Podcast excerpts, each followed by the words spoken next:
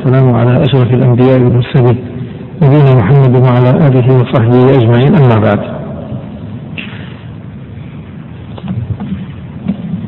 فنبدأ في درس اليوم بالمراجعة عندنا تمارين طلبنا حلها وهي إذا لم أكن مخطئ في صفحة كم؟ 36 طيب. 36 خلاص سجل الأوراق الآن. 36 من قبله أحدنا. 36 جد وإبن. نعم.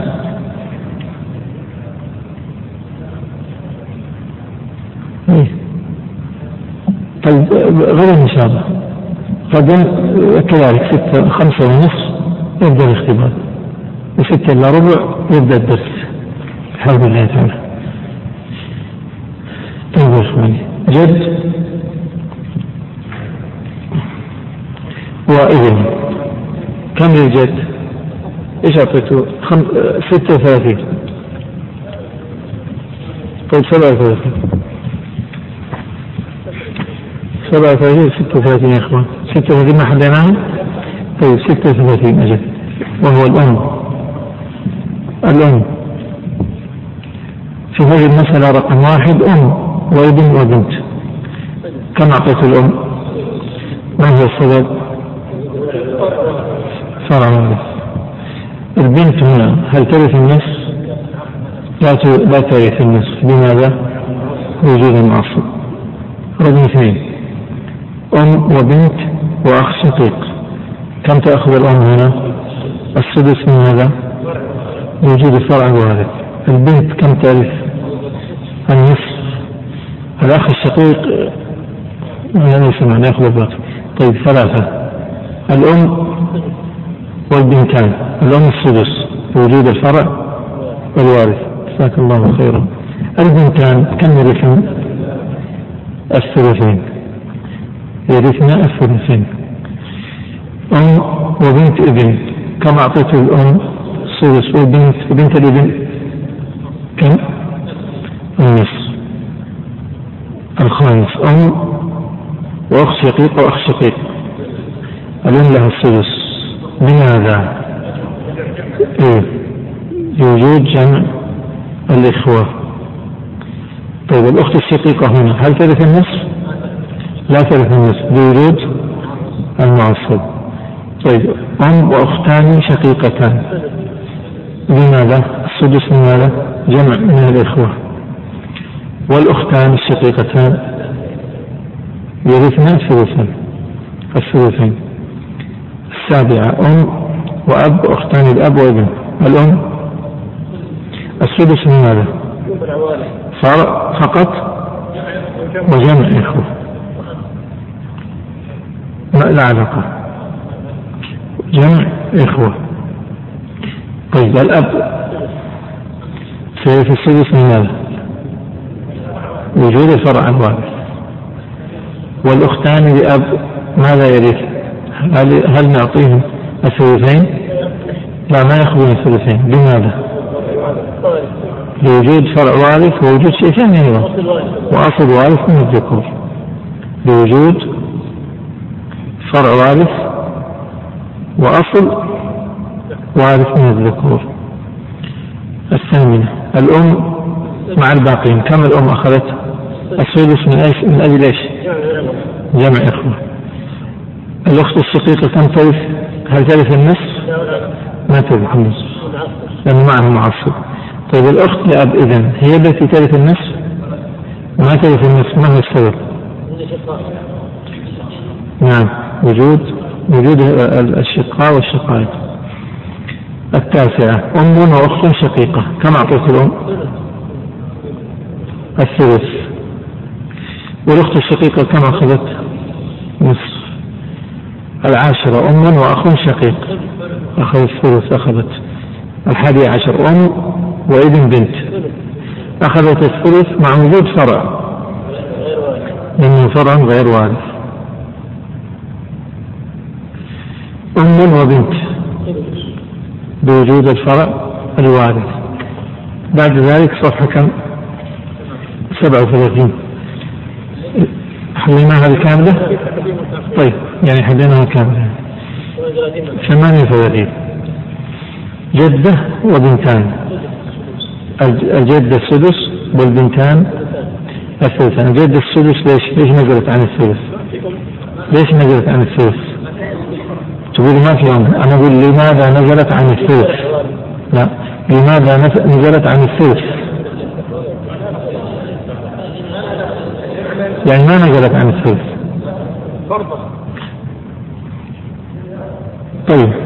أنا سؤالي لماذا نزلت الجدة عن الثلث فالجواب إيش؟ هي لم تنزل عن الثلث هي لها كم؟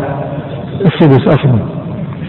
لكن إذا سنقول لو قلنا لماذا ورثت فالجواب بعدم وجود أم أو جد أقرب.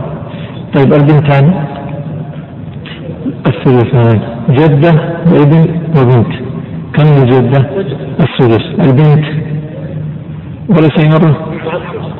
نعم هي نعم وجود المعصب إذا قلنا وجود معصب معناه أنها سترث بالعصب. سترث بالتعصيب مع معصبها. للذكر مثل حفظ الأنثيين. أي واحد نقول وجود المعصب معناه هكذا. طيب جدة وأخ شقيق وأخت شقيقة. السدس من ماذا؟ هذا خطأ. إيه لأنه مين اللي نقول بوجود جمع الإخوة؟ لا من السلطان هي لا ترث هذه الجدة لا ترث إلا السدس. ما ترث غير كذا.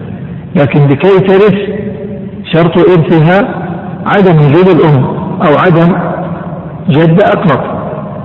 إذا ما في أحد يحجبها ستأخذ السدس. فإحنا الآن انتبهوا لما أقول. أنا أقول الجد السدس. لماذا؟ إن قلت لوجود جمع الإخوة أقول لك طيب خلي المسألة كما هي احذف احذف واحد من الجمع. الآن هذه مسألة رجل ثلاثة. جدة وأخت شقيقة وأخ شقيق. كم أخذت؟ السدس. الشيخ خليك معي. يا سيد انتبه معي. الآن هذه المسألة. احذفوا الأخت الشقيقة. كم سترث؟ واضح؟ احذفوا الأخ الشقيق مع الأخت الشقيقة. كم سترث؟ هي لا ترث إلا السدس. طيب أربعة. جدة أم أم وجدة أم أب. يشتركان في السدس. جدة أم أم وجدة أم أب وعم. مسألة خامسة كيف الرسول؟ يشتركان في السدس. يعني مش كل واحدة لها سدس. وإنما يشتركان جميعا في السدس. بعدما جدة وجدة وأم. الأم سيأخذ الثلث ستحجب الجدات ستحجب الجدات طيب المسألة التي بعدها أم أم أم وأم أم أب وأم أب أم هذه الجدات اللواتي يرثن هن هؤلاء فكلهن يرثن كم؟ السدس وزيد شنو؟ يستعطي الجد يأخذ إيه الجد كيف تركناه؟ الجد إيش نعطيه؟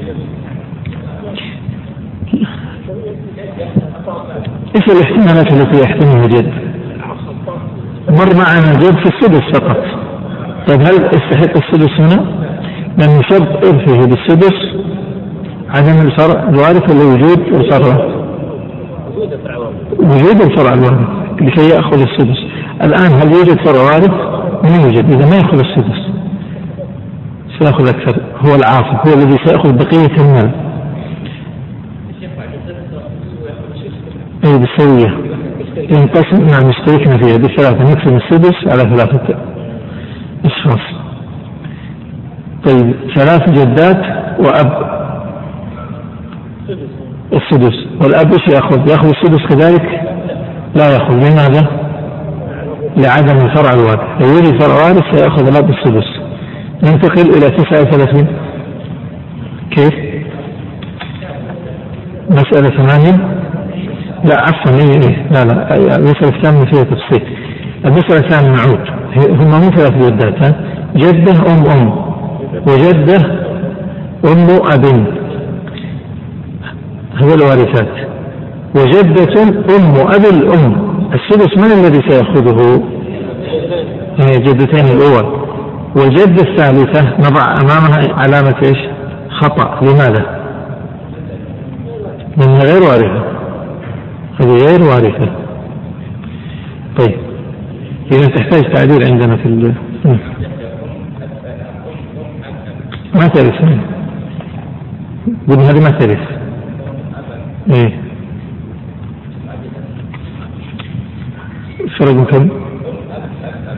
في يوم في رقم كم تتكلم؟ لا إنت. رقم ثمانية. الثالثة الجدة الثالثة لا ترث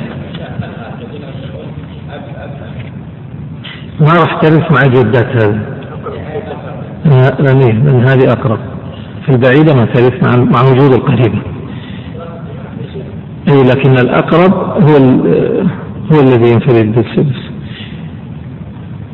سننتقل إلى 39 بنت وبنت ابن. تذكرون قاعدة حليناها هذه؟ سبعة ثمانية طيب يعني هذه حليناها رقم 39 إيه، طيب إيش اللي ما حليناها؟ أعطونا رقم اللي ما حليناها المسألة رقم سبعة. زوجة وأم وبنتان. إلى آخره. كم للزوجة؟ الثمن. وكم للأم؟ طبعا الزوجة الثامن بوجود الفرع الوارث. طيب الأم كم لها؟ السدس. لماذا؟ وجود فرع وارث. البنتان كم لهن؟ الثلثان. بنت الابن الأنزل هذه. وجود معصب فلا تكن. المسألة الثامنة. ثلاث بنات. كم لهن؟ الثلثان. ثم جدة وأم. كم من جدة؟ لوجود الأم. الأم كم ترث السدس لماذا الفرع الوارث. طيب. أربع بنات ابن. يعني بنات الابن الأربع هل لهن الثلثان؟ لماذا؟ في معصب فقط ولا في سبب ثاني كمان؟ الفرع الوارث الأعلى إذا لسببين وجود فرع أعلى ووجود المعصب ننتقل صفحة؟ صفحة 40 أخت شقيقة وأخت لأب نعم ما هو السؤال؟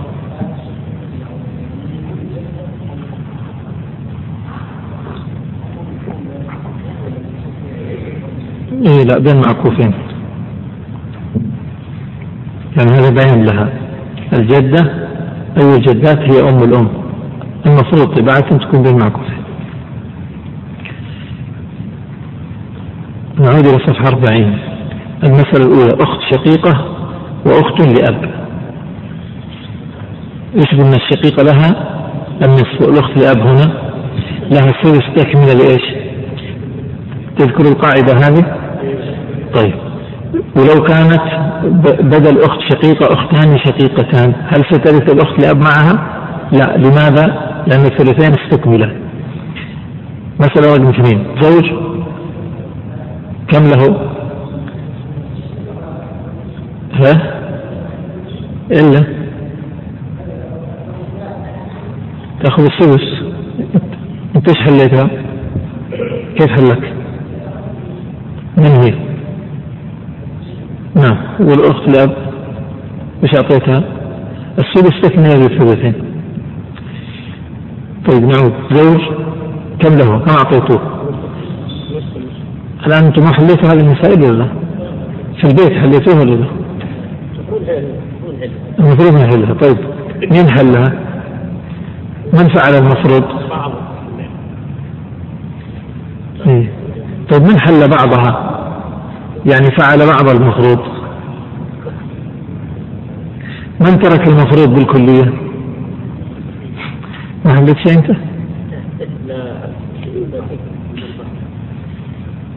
طيب إذا نعود. الزوج في المسألة الثانية. كم أعطيته النصف والأخت الشقيقة؟ النصف والثلاثة الأخوات لأب ليش يحجبون؟ ليش ما لهم إيش لكم أنتم؟ لحظة. كم تستحق؟ ما أعطيتوها شيء؟ لها السدس. لها السدس تكملة للثلثين. كيف تمنعوها؟ بأي حق تمام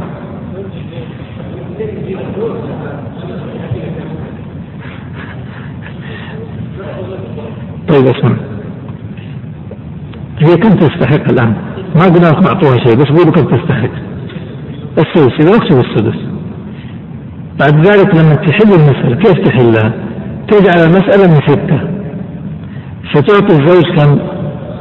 ثلاثة وتعطي الأخت الشقيقة كم؟ ثلاثة وتعطي الأخ الثلاث الأخوات لأب واحد صار المجموع كم؟ سبعة هذه المس... هذا الأمر يسموه عول يقولوا عالة المسألة فيعدلوا أصل المسألة تتحول أصل المسألة من ستة إلى سبعة. فإيش اللي حصل في هذه الحالة؟ الحين المسألة كانت من ستة ثلاثة وثلاثة وواحد. لما دخلها العول نعدل أصل المسألة بدل ما هو ستة نخليه سبعة. نجعل أصل المسألة من سبعة. معناه إيش اللي حصل؟ ما دام في عول معناه في نقص سيدخل على كل الورثة بنسبة متساوية. فالزوج سيأخذ في هذه الحالة ثلاثة من سبعة. ما أخذ النصف؟ كامل. والأخت ستأخذ ثلاثة من سبعة. ما أخذت النصف. نقصت جزءا بسيطا بسبب العول والأخوات لأب أخذنا واحد من سبعة وهذا سبع مو سدس. فهمت اللي حصل؟ فالعول تزاحم. لما حصل التزاحم وزادت الفروض على أصل المسألة ننقص الجميع بنسبة واحدة. هذا هو مش في الأخت الأب ما نحرمها وإنما ننقص مو الجميع بدل ما نحرم واحدة آه، ينقص الجميع طيب رقم ثلاثة الزوجة كم أعطيتوها؟ كيف؟ في هذه المسألة طبعا إحنا وصلنا لهذا سيأتي لكن هذه ستكون من سبعة ها؟ من يجي؟ ليش ما يجي؟ كيف كيف؟ إيه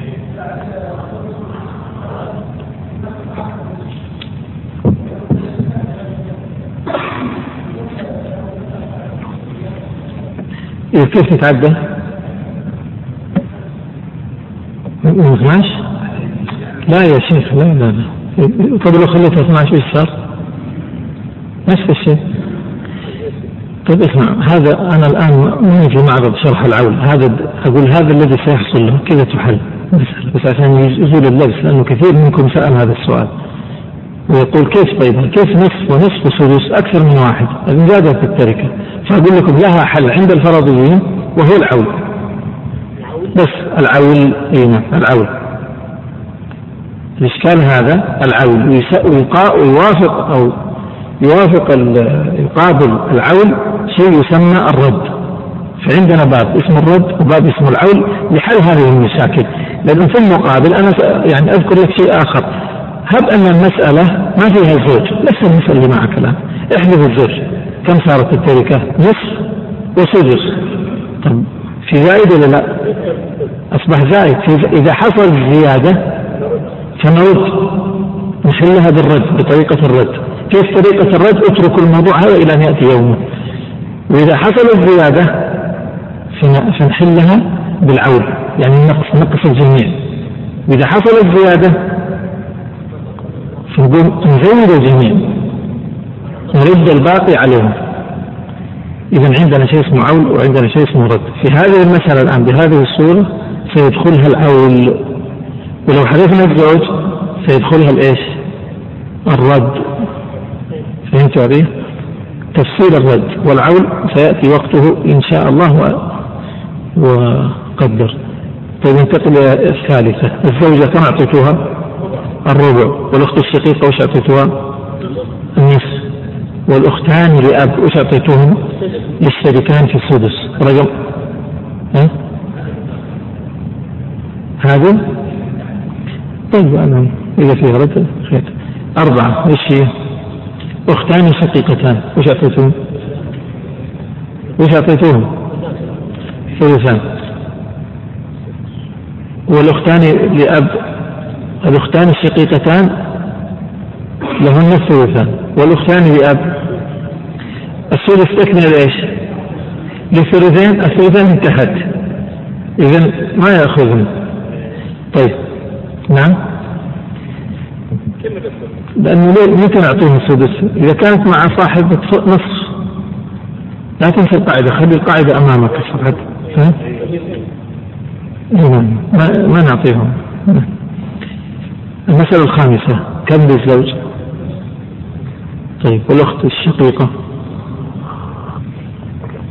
طيب والأخت لأب مم. الآن لولا المعصب كان أعطيناها السدس لكن لما وجد المعصب ما نعطيها السدس طيب إيش نسوي؟ خلاص أخوها يعصبها مع أن الباقي سينقسم عليها هو وأخوها. للذكر مثل حظ الأنثيين. هكذا ها؟ يقول إن كان لا إن كان في باقي ما في باقي ما راح يأخذ. إيه سيأتي العصر اليوم إن شاء الله. اليوم عندنا درس العصر.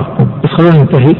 يعني في هذا المثال ما راح يأخذ شيء ما في باقي لكن لو بقي شيء تكون يكون للعصبة المسألة السادسة. الزوجة كم لها؟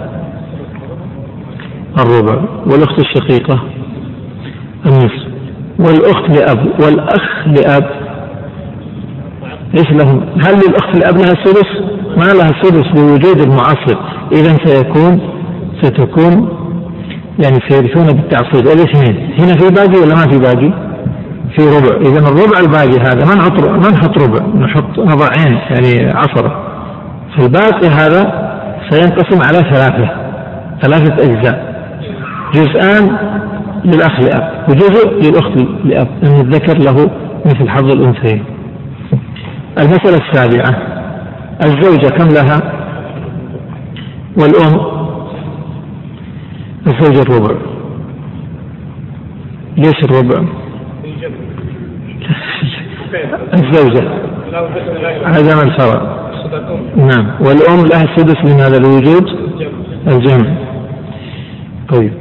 والثلاث الأخوات الثلاث الأخوات لهن الثلثة لهن ثلثان والأختان لأب كم لهن؟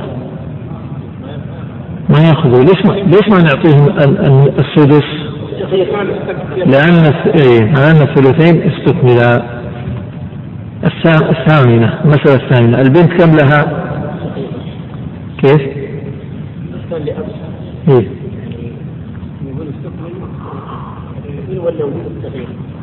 وجود أخت شقيقة؟ إيش إيش يعني وجود أخت شقيقة؟ يعني استكمال الثلثين. هي أصلا ما ترث السدس إلا مع صاحبة نصف لكي تكمل الثلثين. فهنا لا نقول استكملت الثلثين خلاص. ثمانية البنت كم تأخذ؟ المشايخ المشايخ الآن الأصوات أصوات التجاوب أقل من أمس. طيب النصف. والأخت الشقيقة ها؟ لحظة الأخت الأخت الشقيقة. سؤال. ليش ما ليش ما نعطيها النصف؟ وجود فرع طيب ليش ما نعطيها الثلث؟ تكملة للثلثين الأخت الشقيقة هنا.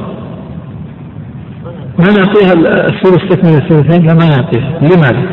لأن الأخت الشقيقة هل ذكرت في أصحاب الثلث؟ ما ذكرت من اللي ذكرت في أصحاب الثلث؟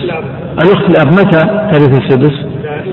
مع الشقيقة وارثة نصف هذا الشرط لازم تكون شقيقة وارثة نصف لكن لو كانت شقيقة محجوبة تكون هي محجوبة كذلك أو كانت الشقيقة وارثة للثلثين مع أختها ما تأخذ السدس إذا في هذه المسألة ما نعطيها نضع علامة خطأ لماذا؟ لوجود نقول إيش؟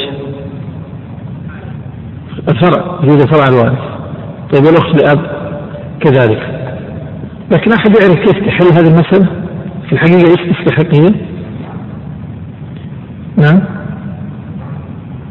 بسرعة ترث بالترتيب هذا باب سيأتي اتركوه الآن التاسع بنتان أو بنتا ابن. بنتين بابن مش واحدة. الثلثان. ثم أختان شقيقتان. مثل اللي قبلها. فرع وارث أختان الأب. كذلك لا يأخذن شيئا. واضح. إذا ما ورثنا إلا البنتين. طيب عندنا ابن وعندنا أخت شقيقة وعندنا أخت لأب. كم نعطي الأخت الشقيقة؟ نصف. لحظة لحظة. نصف. تقبلون هذا؟ غضب الإخوة. قالوا لا ما يصير نعطيها النصف. ليش ما تعطيها النصف؟ يريد فرع وارث وشرط الأخت الشقيقة لكي ترث النصف أربع شروط. عدم المعصب وعدم المشاعر وعدم الفرع الوارث وعدم الأصل من الذكور. ففي فرع وارث الأخت لأب كذلك لا ترث بوجود الفرع الوارث. الفرع الوارث قوي أقوى من نعم.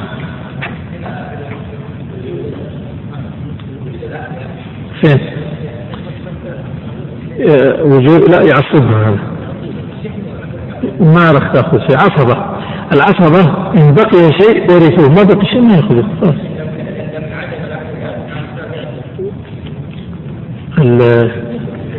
إيه لو عدم الأخ لأب فتأخذ السدس.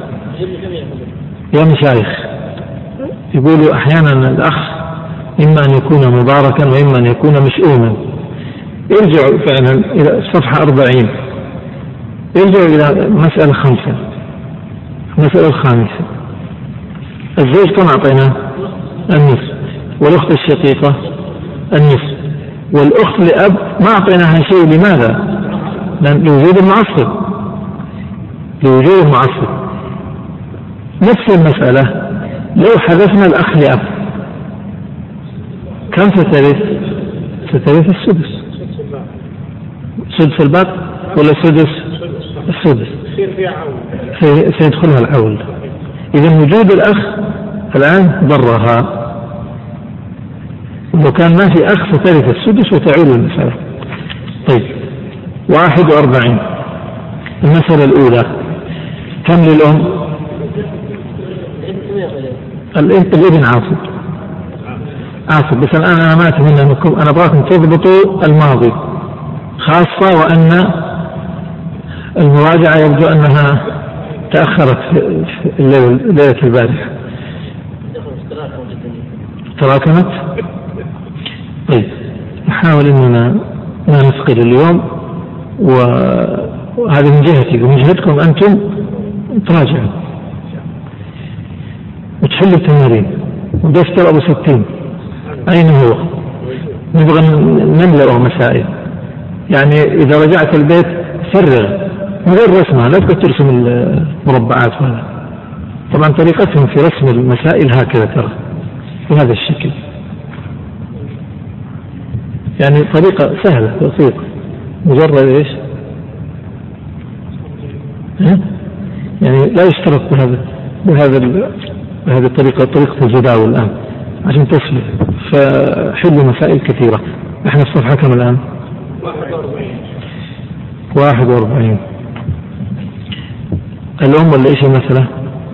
الأولى المسألة الأولى طيب الأم كم أعطيناها؟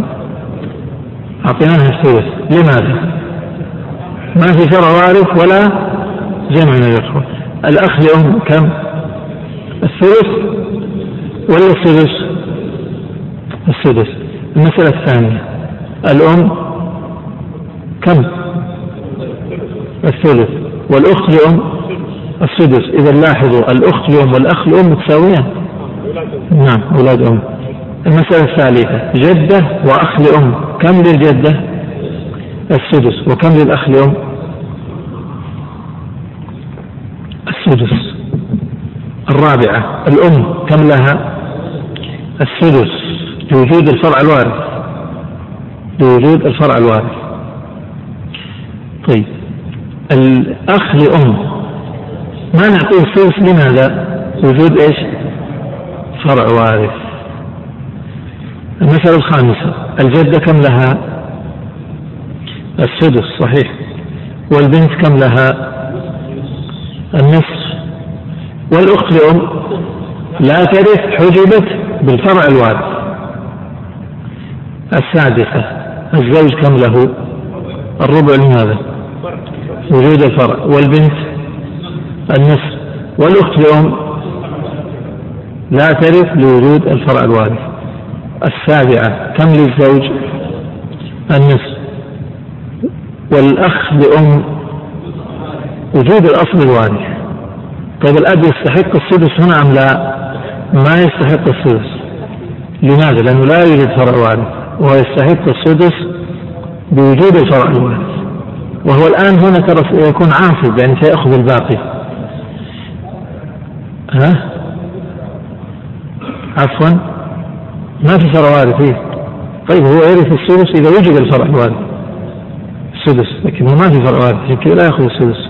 ويكون عاصبا. المسألة الثامنة. زوجة كم لها؟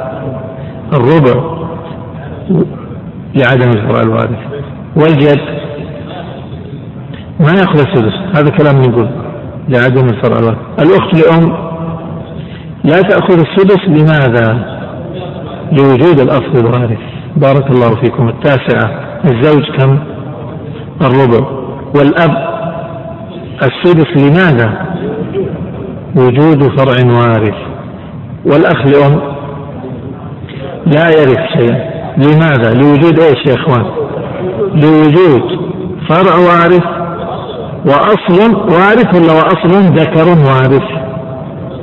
إيه مش وجود أصل فقط. لابد أن يكون ذكر لأنه ذكر ولا لو كانت أم لورث من غير الإذن يعني. العاشر زوج كم أعطيته. عجيب الربع ليش الربع؟ لوجود البنت. والجد كم أعطيته السدس لماذا؟ لوجود الفرع. لاحظت البنت كيف أثرت؟ لاحظت كيف أثرت؟ ولهذا قبل ما نكمل طيب نكمل إذن. والبنت كم أخذت؟ النصف. والأخت الأم كم أخذت؟ لا شيء. لماذا؟ فين الأصل الوارث؟ لوجود أصل الذكر وإيش؟ والفرع الوارث. طيب لحظة لو حذفنا البنت من هذه المسألة هل سيتغير شيء؟ الآن تخيلوا لا لا تستعجل الآن احذفوا البنت كم سيأخذ الزوج؟ النصف غير الزوج كم سيأخذ الجاد؟ سيأخذ الباقي ما راح يأخذ سدس ما له سدس تغير أيضا ها؟ كم ستأخذ الأخت لأم؟ لا شيء لوجود الجد و... نعم. نعم ما يأثر على الأخت لكن طيب إيش بعد هذا؟ انتهينا؟ انتهينا. هو في الحقيقة ما انتهينا. نحن بدأنا الآن. سنبدأ الآن في درس جديد وهو درس العصبة. التعصيب. نعود إلى الصفحة رقم سبعة. ما هو التعصيب؟ التعصيب هو الإرث بغير تقدير. والعصبة من هم؟ هم قرابة الرجل الذين يرثون بغير تقدير. نسميهم عصبة. العصبة ثلاثة أنواع. أنواع العصبة ثلاثة. عصبة بالنفس. وعصبة بالغير. وعصبة مع الغير. فيكتب هذا. في رأس الصفحة بين معكوفات ثلاث. عصبة بالنفس عصبة بالغير عصبة مع الغير. ثم نفصلهم الآن درس العصبة. ما هي ما هي فائدة درس العصبة؟ ومن هو العصبة؟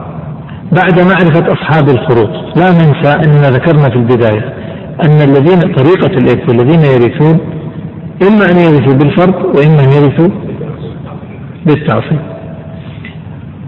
أول ما يبدأ في التوريث يورث من؟ العصبة ولا أصحاب الفروض أصحاب الفروض يبدأ بأصحاب الفروض فينظر في المسألة من فيها من أصحاب الفروض أصحاب الفروض كم عددهم الآن؟ نراجعهم في النصف كم؟ خمسة. في الربع كم زادوا على الخمسة؟ لا ما زادوا اثنين. ما زادوا اثنين. ليش؟ لأن أصحاب الربع من هم؟ الزيد موجود هنا. الزيد هو اللي زاد. صار العدد كم دحين؟ ستة. في الثمن كم زادوا؟ ما زاد شيء. إلى الآن ستة. في الثلثين كم زادوا؟ ما زاد أحد لأنهم الأربعة اللي في الثلثين هم في النصف إذا الآن ستة. من بعدهم؟ الثلث. الثلث فيها كم؟ اثنان. الأم. هذه زادت. ولد الأم. أصبحنا ثمانية. كم باقي الآن؟ باقي السدس السدس كم فيه؟ فيه سبعة. هؤلاء السبعة من منهم مكرر ومنهم ما هو جديد. هاتوا. الأب الأب الأب والجد لحظة. الأب والجد هذا إيش نعتبره هذا؟ الجد إذا أكملوا العشرة. كملوا العشرة يبقى بعدين الجد والجدة. عفوا الأم والجدة. الأم سبق لكن الجدة جديدة. إذا وصل 11 بعد ذلك؟ لا. ما انتهينا السدس السدس بنت الابن سبقت. طيب مين كمان؟ الأخت لأب سبقت. مين كمان؟ ولد الأم سبق. أصبح أصحاب الفروض عددهم كم؟ أحد عشر وارث أصحاب الفروض وكل واحد فيهم لا يرث فرض إلا بشروط ننظر في الشروط التي توفرت في المسألة.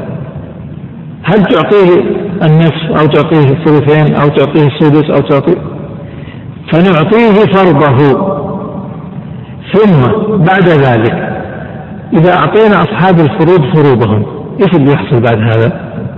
القسمة العقلية تقول إيش؟ تقول إما أن يفيض شيء من المال أو أو لا يفيض ينتهي أو ينتهي يعني مثل لو جانا نصف ونصف هل سيبقى شيء من التركة؟ ما يبقى شيء. إذا الاحتمال الأول أن لا يبقى شيء من التركة. الاحتمال الثاني أن يفيض شيء من التركة. ففي الاحتمال الأول وهو إذا لم يبقى شيء من التركة انتهت التركة خلاص.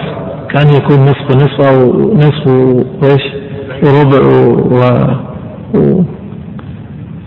كم ثلث أو, أو فيها عود. إذا لم يبقى شيء لا نبحث عن العصبة ما نقول فين العصبة لماذا؟ لأن أصحاب الفروض استغرقوا التركة فلا شيء للعصبة واضحة الصورة هذه؟ الصورة الثانية إذا زاد شيء بعد أصحاب الفروض أين نتجه؟ نتجه إلى العصبة ونبحث في العصبة ونقول أين العصبة فنجد العصبة واقفين طابور هكذا عدد كبير فنأخذ أقرب واحد. واضح المسألة؟ إذا كم حالة الآن مرت معنا؟ نقول إن وجد أصحاب فروض واستغرق أصحاب الفروض فروضهم لا شيء للعصبة وإن وجد أصحاب فروض ولم يستغرقوا التركة وفاض في التركة زائد فيذهب لمن؟ انتبهوا هل نقول للعصبة كلهم ولا نقول لأقرب عاصب؟ لأقرب عاصب معناه العاصب الأقرب سيحجب العاصب الأبعد. هذه الصورة الثانية. الصورة الثالثة أن لا يوجد أصحاب فروض أصلا. فأين نتجه بالتركة؟ إلى العصبة. طيب نرجعها العصبة كلهم بالتساوي؟ لا نعطي الأقرب ونحجب من بعده. واضح الآن الفكرة طيب عندما نتكلم عن العصبة عن أي أنواع العصبة نحن نتكلم الآن؟ عن العصبة بالنفس. عن العصبة بالنفس. أما العصبة بالغير ومع الغير سيأتي بيانهم بعد ذلك. طيب نعود إلى المذكرة. العصبة بالنفس. نعم. اي ممكن. لا سأشرح هذا بالتفصيل بس أنتم شو معي الآن. العصبة بالنفس أقسامهم كم قسم؟ قسمان. عصبة بنسب وهم كل الوارثين من الذكور ما عدا الزوج والأخ لأم. الوارثين من الذكور. جميع الوارثين من الذكور ما عدا الزوج وما عدا الأخ لأم. المعتق ما هو قريب نسب؟ هذا سبب إذا بهذا عصبة النسب كم نفر صاروا؟ 12 من هم؟ عددوهم الآن؟ الابن وابن الابن ثم الأب والجد. ثم الأخ الشقيق والأخ لأب. الأخ هو يدخل ولا استثنينا هنا؟ استثني. والأخ لأب. طيب بعد ذلك ابن الأخ الشقيق وابن الأخ لأب. ثم العم الشقيق والعم لأب. ثم ابن العم الشقيق وابن العم لأب هؤلاء 12 ما في الأم العصبة بنسب هم الوارثون بالولاء وهما اثنان فقط المعتق والمعتقة. العصبة بسبب هم المعتق والمعتقة. إذا لاحظوا صار مجموع العصبة بالنفس كم؟ 14 ال 12 اللي ذكرناهم نضيف إليهم المعتق والمعتقة نلاحظ ملاحظة ما هي؟ أن العصبة بالنفس ذكور ولا إناث؟ كلهم ذكور إلا أنثى واحدة، فين هذه الأنثى الواحدة؟ المعتقة. قال وليس في النساء طرا عصبة إلا التي منت بعتق الرقبة وهي المعتقة. أحكامهم الأول عند انفرادهم عن أصحاب الفروض. إيش يعني انفراد عن أصحاب الفروض؟ يعني عدم وجود أصحاب فروض. مسألة ما فيها إلا عصبة ما فيها صاحب فرض. واضح؟ ما الحكم؟ قال يأخذ أقرب العصبة جميعا هذا. واضح هذا؟ أعطيكم مثال. مات الميت وترك ابن؟ ترك ابنا.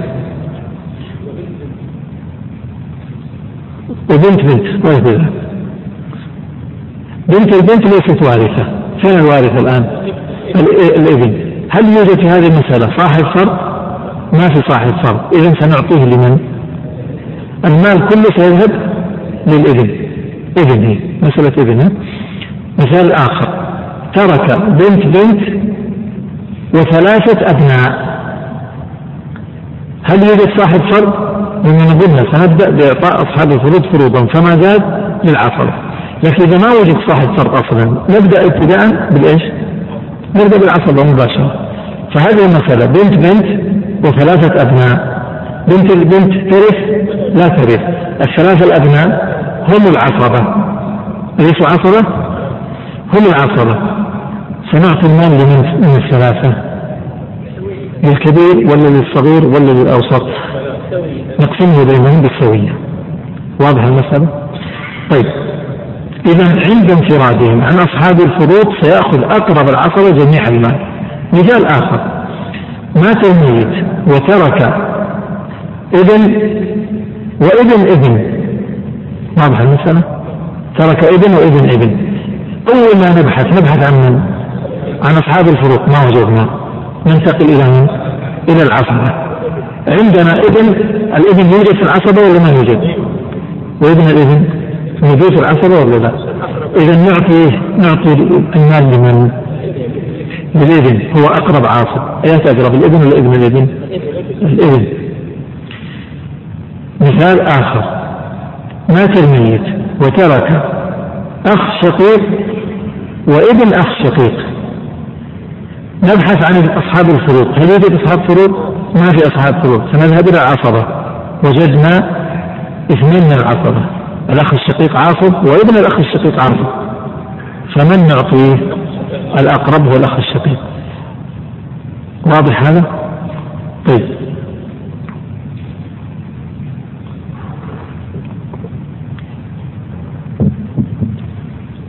الآن لازم تحفظوا العصبة. منهم محفوظين عندكم ولا لا؟ تراهم محفوظين بإيش؟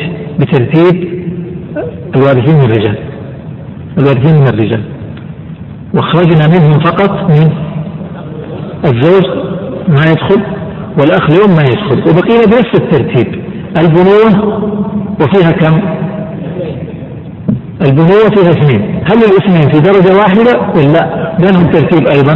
في ترتيب معناه انه بهذه الطريقة البنوة سيكون الابن اولى ثم ابن الابن انتهينا من هذا؟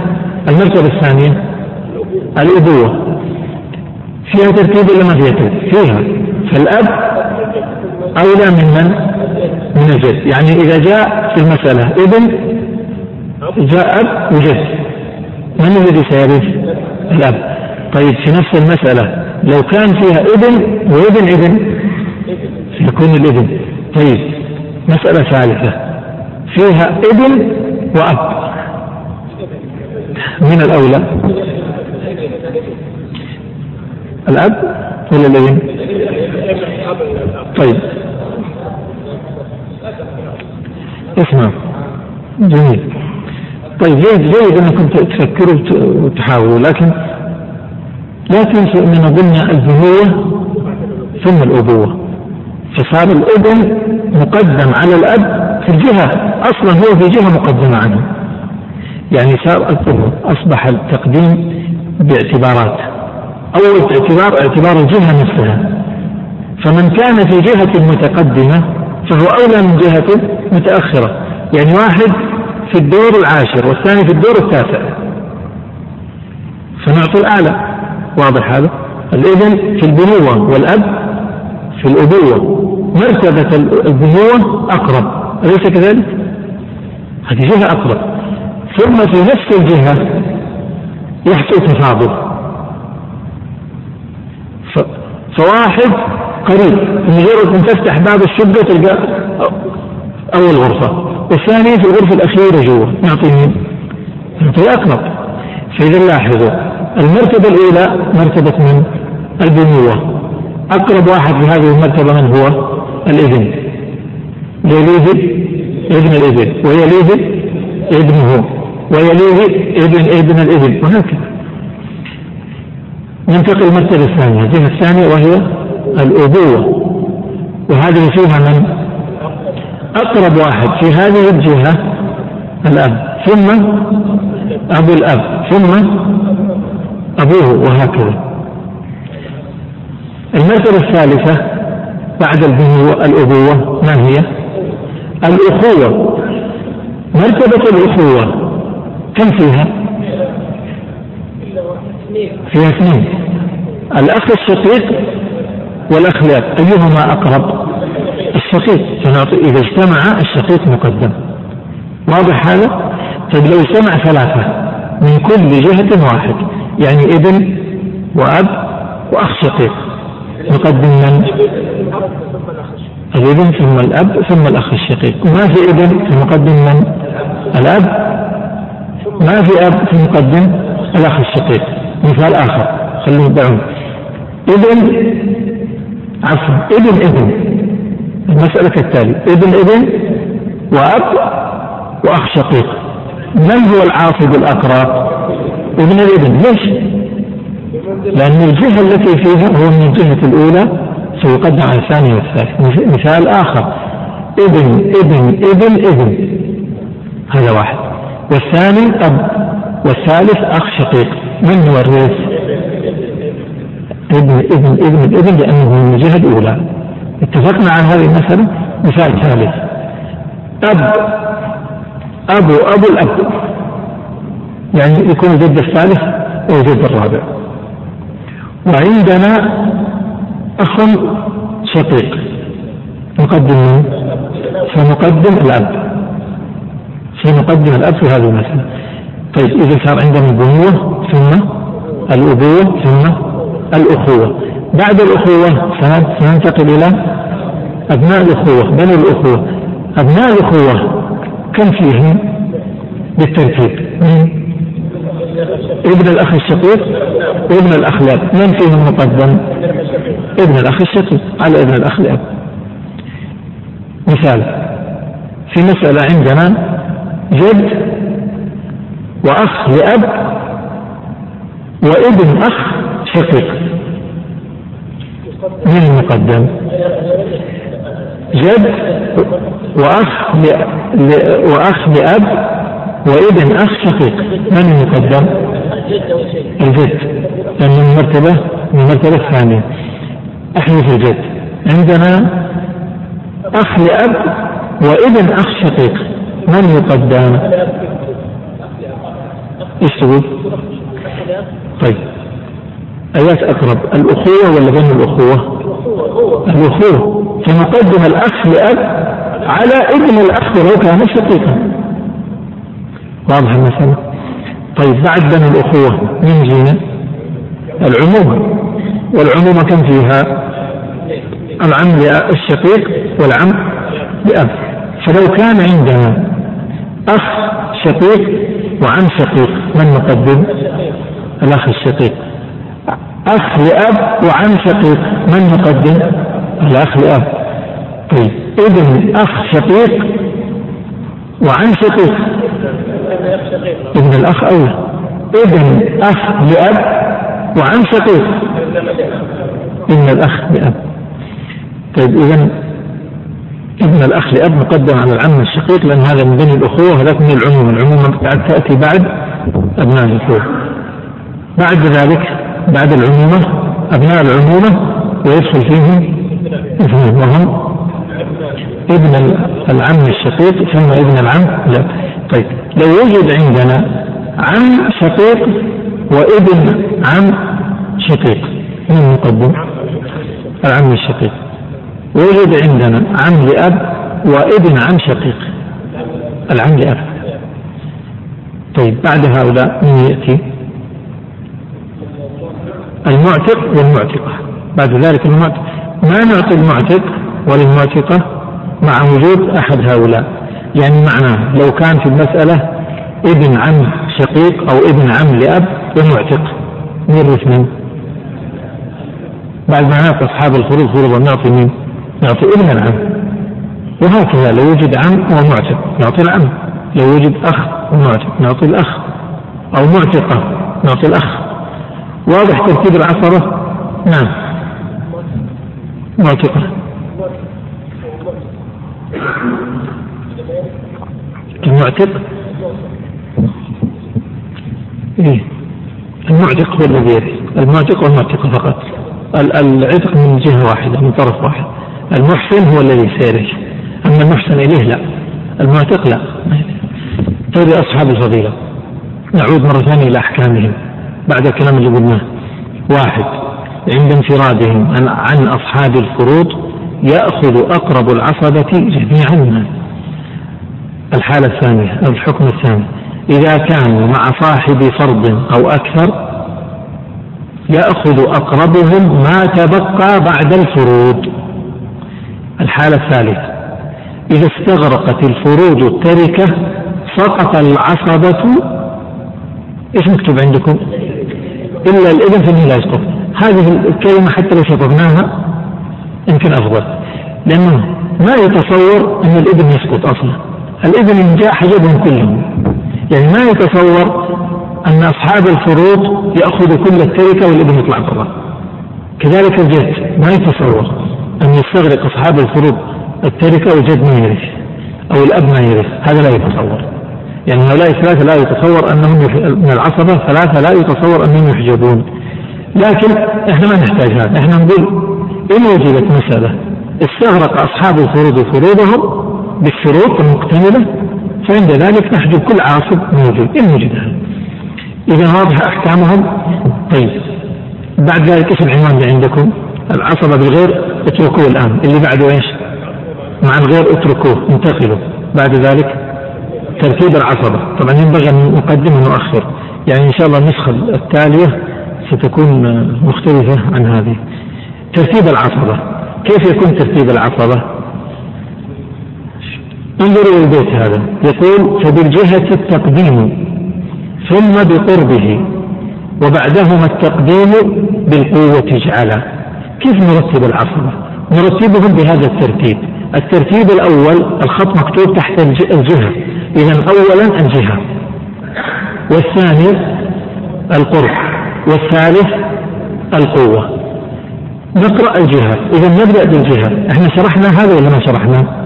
شرحنا قلنا الجهات نرتب بحسب الجهات واضح هذا؟ طيب. الجهات كم؟ طيب إيش هذه الجهات الست؟ هاتوها. البنوة الأبوة الأخوة ثلاثة. المفترض أن ندخل فيهم بني الأخوة. طيب ثالث ثلاثة. بعد ذلك العمومة؟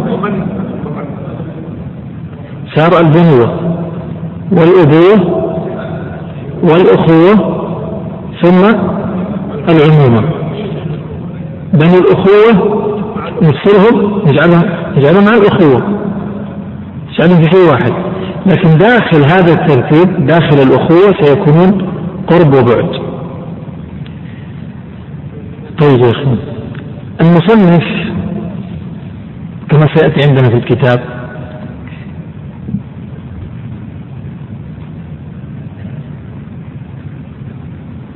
خالف في مسألة وقع فيها الخلاف كبير في مسألة الجد مع الإخوة إن وجد جد أبو الأب وأخ شقيق أو أخ لأب أيهما يقدم؟ أيهما أقوى؟ على أساس؟ على كلام اللي قلناه هذا هذا الكلام اللي قلناه نحن شرحناه هذا مذهب من مذاهب أهل العلم. أن الجد ينزل منزلة الأب. مثل ما نقول ابن الإبن ينزل منزلة الإبن عند فقده فالجد أبو الأب ينزل منزلة الأب عند فقده. فيصبح الجد يقدم على الإخوة يقدم على الأخ الشقيق والأخ الأب هذا هو مذهب بعض أهل العلم وهو قضاء وحكم أبي بكر الصديق رضي الله عنه. وهذا هو مذهب أبي حنيفة وهو رواية عند الإمام أحمد. والقول الثاني يقول انه الأب مقدم على الأخ الشقيق والأخ الأخ لأب. أما الجد فإنه يتساوى معهم ما يحجبهم فهمتوا المساله الثانية؟ يقولون الجد لا يحجب الإخوة إذا ماذا يفعل معهم؟ يقول يرث معهم بطريقة معينة لهم تفصيل في توريثه وإياهم. لهم طريقة يعني لهم تفصيل سيأتي في طريقة توريث الجد مع الإخوة. إذا أصبح عندنا في مسألة الجد مع الإخوة مذهبان. المذهب الأول الذي ذكرناه أن الجد ينزل منزلة الأب فيحجب الإخوة ويتقدم عليه. المذهب الثاني أن الجد لا يحجب الإخوة وإنما يرث معهم ويرثون معه بتفصيل معين. وهذا الكلام في الجد وليس في الأب. فإن وجد أب وأخ شقيق قدم الأب. وإن وجد جد وأخ شقيق حصل الإيش؟ إيه حصل هذا الخلاف. القول الأول أنه يحجبه مثل الأب وهذا الذي يعني قلناه والقول الثاني أنه لا لا يحجبهم وإنما يرث معه ويرثون معه بتفصيل. على هذا التفصيل أو على هذا القول الثاني كيف تكون الجهات؟ تصبح الجهات كالتالي أولا البنوة ثم الأبوة. فقط الأبوة يعني ما ندخل فيها الجد. ثم الجدودة مع الأخوة. إذا سنحتاج أن نفصل من أبناء الأخوة. تدروا معي قلنا الجد إذا وجد مع الإخوة مع الأخ على القول الثاني يرث معه ويرثون معه. طيب لو كان جد مش وما معه ليس معه إخوة وإنما معه ابن أخ. هل نفس الحكم؟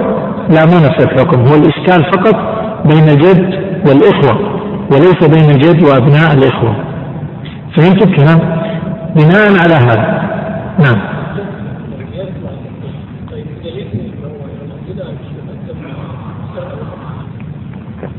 طيب اسمع. ذاك قضاء عمر رضي الله عنه. وهذاك قضاء عمر وعثمان قالوا وعلي نسب إلى الثلاثة رضي الله عنهم جميعا. الآن اسمعوا الكلام الأخير وبعدين اكتبوا أسئلتكم وثيروها مذهب زيد طبعا. ومذهب زيد آه، يعني نسب إليه. الآن افهموا على القول الثاني سيختلف ترتيب جهات العصبة. على القول الأول كيف سيكون ترتيب جهات العصبة سنقول بنوة أبوة أخوة عمومة ولا. اللي هو معتق المنطقة صارت خمس جهات. وضمينا في هذه الخمس الأخوة مع أبناء الإخوة. وضمينا العمومة مع أبنائه واضح. على القول الثاني لابد أن نفصل. فنقول بنوة ثم أبوة وفي الأبوة يكون من فيها؟ الأب فقط. والثالثة الجدود مع الأخوة. يدخل فيها ثلاثة الجد مع الأخ الشقيق والأخ لأب فقط. ثم بنو الأخوة ثم العمومة. ويدخل فيها بنو العمومة. خلاص ما نحتاج فصلا. ثم الولاء. إيش المكتوب عندكم؟ والجهات ست البنوة.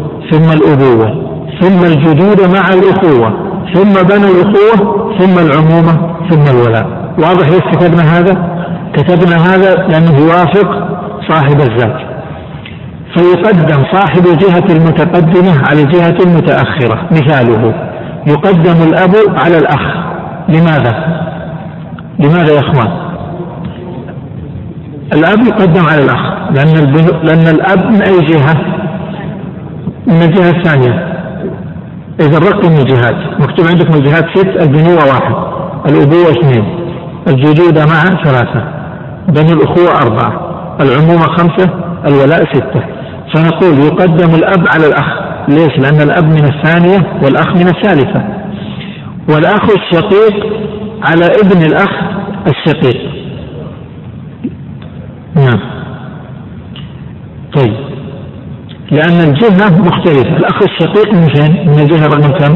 ثلاثة وابن الأخ الشقيق من أي جهة؟ من الرابعة طيب ويقدم الأخ لأب على ابن الأخ الشقيق أو الأخ لأب أو ابن الأخ لأب لماذا؟ لأنه ثلاثة من أربعة ويقدم ابن الأخ الشقيق أو لأب على العم لماذا؟ لأن ابن الأخ من أي جهة؟ رقم كم؟ من الرابعة والعم من الخامس ويقدم العم ها مطلقا على ابن العم لكن هذا بسبب آخر. سننتقل بعد ذلك للقرب. القرب. عند الاتحاد في الجهة يقدم الأقرب إلى الميت على الأبعد. مثل إيش؟ يقدم الابن على ابن الابن. الآن لاحظوا مسألة القرب تكون إيش؟ بين جهة وجهة ولا في الجهة الواحدة؟ في الجهة الواحدة. إذا اتحدوا جهة واختلفوا قربا. فقدمنا الأقرب على الأبعد مثل الإبن على ابن الإبن أو ابن الإبن على ابن ابن الإبن. لأنهم كلهم في جهة رقم كم؟ كلهم في الجهة الأولى. ويقدم الجد الأقرب على الجد الأبعد. لأنهم جميعا هنا جهة رقم كم؟ ثلاثة. ويقدم ابن الأخ على ابن ابن الأخ. لأنهم كلهم من جهة واحدة. وابن العم على ابن ابن العم لأنهم كلهم في جهة واحدة. طيب. هب أنهم اتحدوا في الجهة واتحدوا في القرب. لا سننتقل إلى تفصيل ثالث وهو القوة. نشوف مين أقوى فيهم. عند الاتحاد في الجهة والقرب يقدم الأقوى. من هو الأقوى؟ الأقوى دائما الشقيق على من كان لأب. بتقديم الشقيق على من كان لأب. خذ المثال. عندما نقول أخ شقيق وأخ لأب هؤلاء الأخ الشقيق والأخ لأب اتحدا جهة ولا من جهتين مختلفة؟ اتحدوا في الجهة. اتحدا قربا ولا اختلفوا في القرب؟ اتحدوا في القرب. كلهم أخ. اختلف في إيش؟ في القوة. أحدهما أقوى من الثاني. يعني لأن أحدهما شقيق أدلى بنسب كامل. والثاني بنصف النسب فيقدم الشقيق على الأب. مثال آخر ابن الأخ الشقيق وابن الأخ لأب. كلاهما يتحدان في الجهة أم لا؟ نعم يتحدان في الجهة. يتحدان في القرب أم لا؟ نعم كلهم في القرب واحد لأن هذا ابن أخ شقيق وابن أخ لأب. لكنهم يتفاضلان في في القوة. فابن الأخ الشقيق أقوى من ابن الأخ لأب. واضح المسألة؟ طيب. مثال ثالث. عم شقيق وعم لأب متحدان في الجهة؟ نعم. وفي القوة؟ نعم. وفي القوة؟ لا. ما اتحدوا في القوة. فيقدم الشقيق على المثال الثالث والرابع. ابن العم الشقيق وابن العم لأب. اتحدا في الجهة؟ نعم. اتحدا في القرب؟ نعم. اتحدا في القوة لم يتحدا في القوة فنقدم الأخ أو ابن العم الشقيق على ابن العم لأب مثال آخر. نقول ابن عم شقيق وابن عم شقيق. اتحدا في الجهة؟ نعم. اتحدا في القرب؟ نعم. اتحدا في القوة؟ نعم. إذا يقتسمان يكون عصبة بالقسمة بالسوية. نقسم الباقي عليهما بالسوية. لو كانوا ثلاثة إخوة أشقاء كذلك لأنهم اتحدوا في الجهة وفي القرب وفي القوة. طيب مثال آخر ما هو؟ نقول ابن أخ شقيق وابن ابن أخ شقيق. ننظر الجهة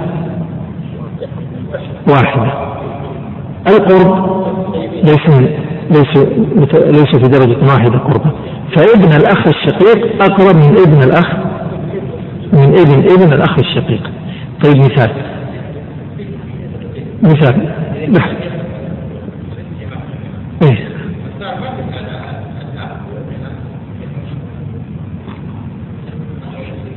إيه. إيه. لكن مثال الآن ابن أخ شقيق وابن ابن أخ شقيق. هذا كله من جهة واحدة. هب أنه ابن أخ لأب وابن ابن أخ شقيق. ابن أخ شقيق ابن أخ لأب وابن ابن أخ شقيق. تقدم الابن ابن الأخ الشقيق لحظة لا ما يصلح كذا. ما نبغى الجواب المستعجل يمشي بالترتيب. كلاهما من جهة واحدة؟ نعم. فننتقل بعد الجهة لايش؟ للقرب ولا للقوة؟ للقرب. كلاهما في درجة واحدة قربا ولا في واحد فيهم أقرب من الثاني؟ من هو الأقرب؟ ابن الأخ لأب. هو الأقرب. فإذا هو الذي سيرث ما نتجه للقوة؟ إلا بعد التساوي في القرب. فهمت المسألة؟